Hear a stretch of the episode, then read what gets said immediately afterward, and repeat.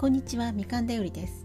この番組はダウン症の中学1年生みかんちゃんの日常とその障害に関して私がぼーっと考えたことを発信しています。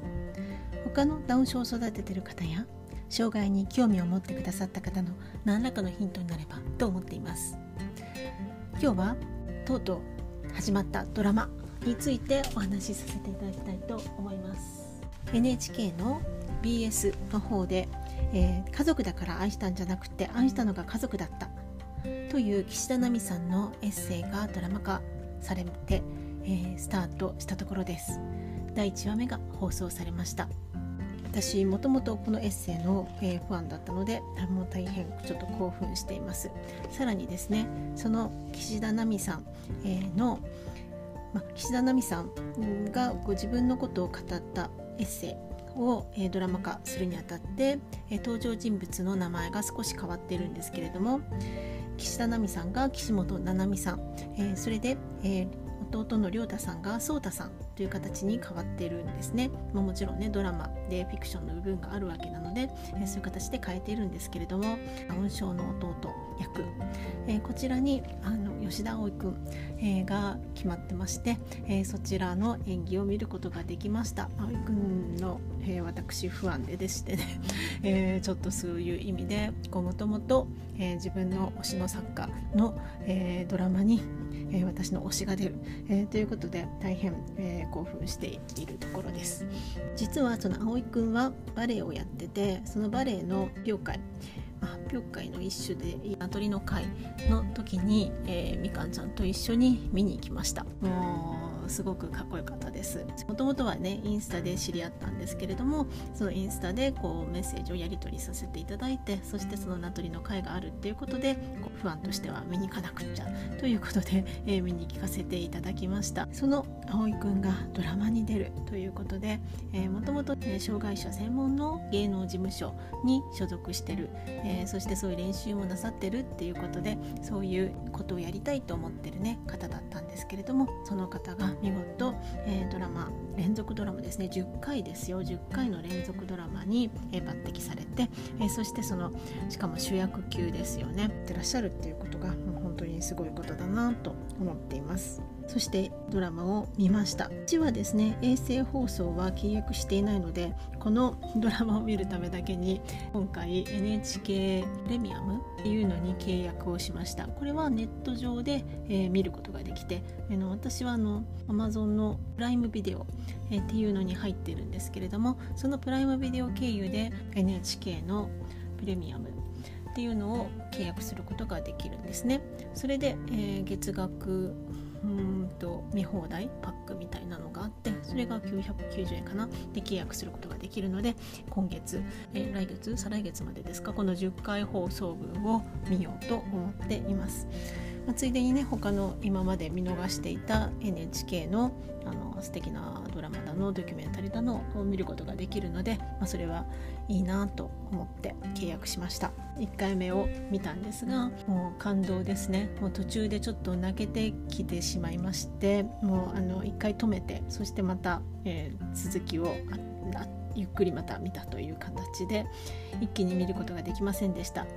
ともとはエッセイの、えー、作品をエッセイなのでこういろんなとスタンスで書いてらっしゃるわけですよね。えー、そういう、えー、のをドラマというねストーリーに仕上げるにあたってかなり脚本家の方がいろいろと、え、努力された様子がすごくよく分かってなおかつその演技も含めてあの画面のクオリティがかなり、え、高いものに上がっていて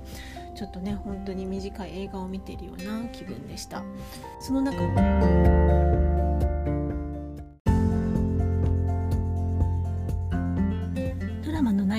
してはネタバレになってしまうのでここではお話ししません。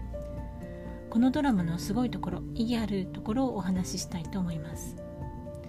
このドラマはある家族の物語として描かれていますが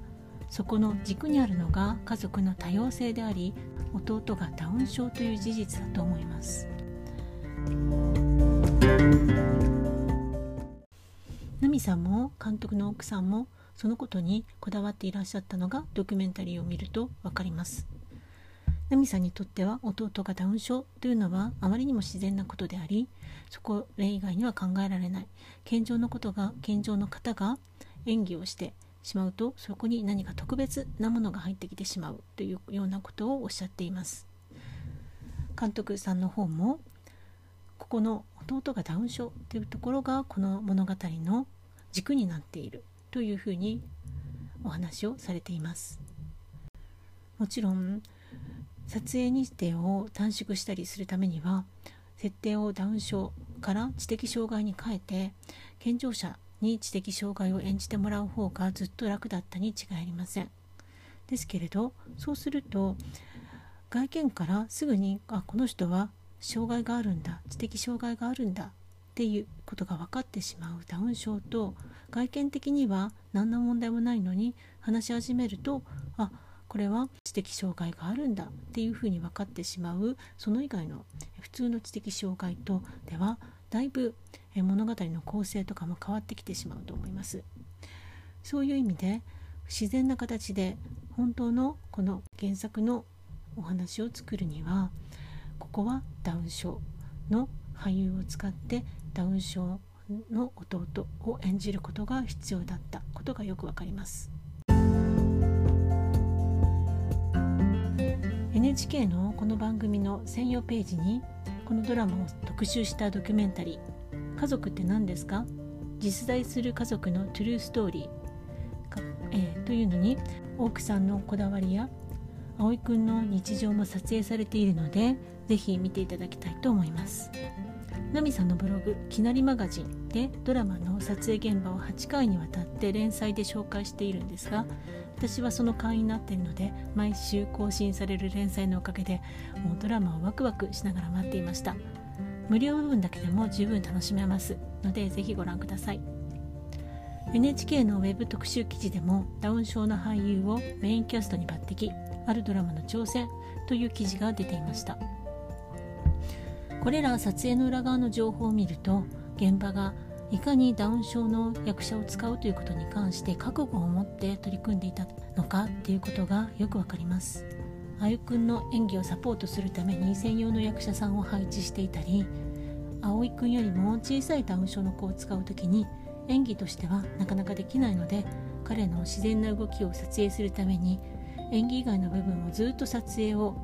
続ける。カメラを回し続ける、えー、ということをしていたりしたとのことです。このように連続ドラマにダウン症を取り上げその情報を細かく発信していくことでダウン症の子供を持つ家族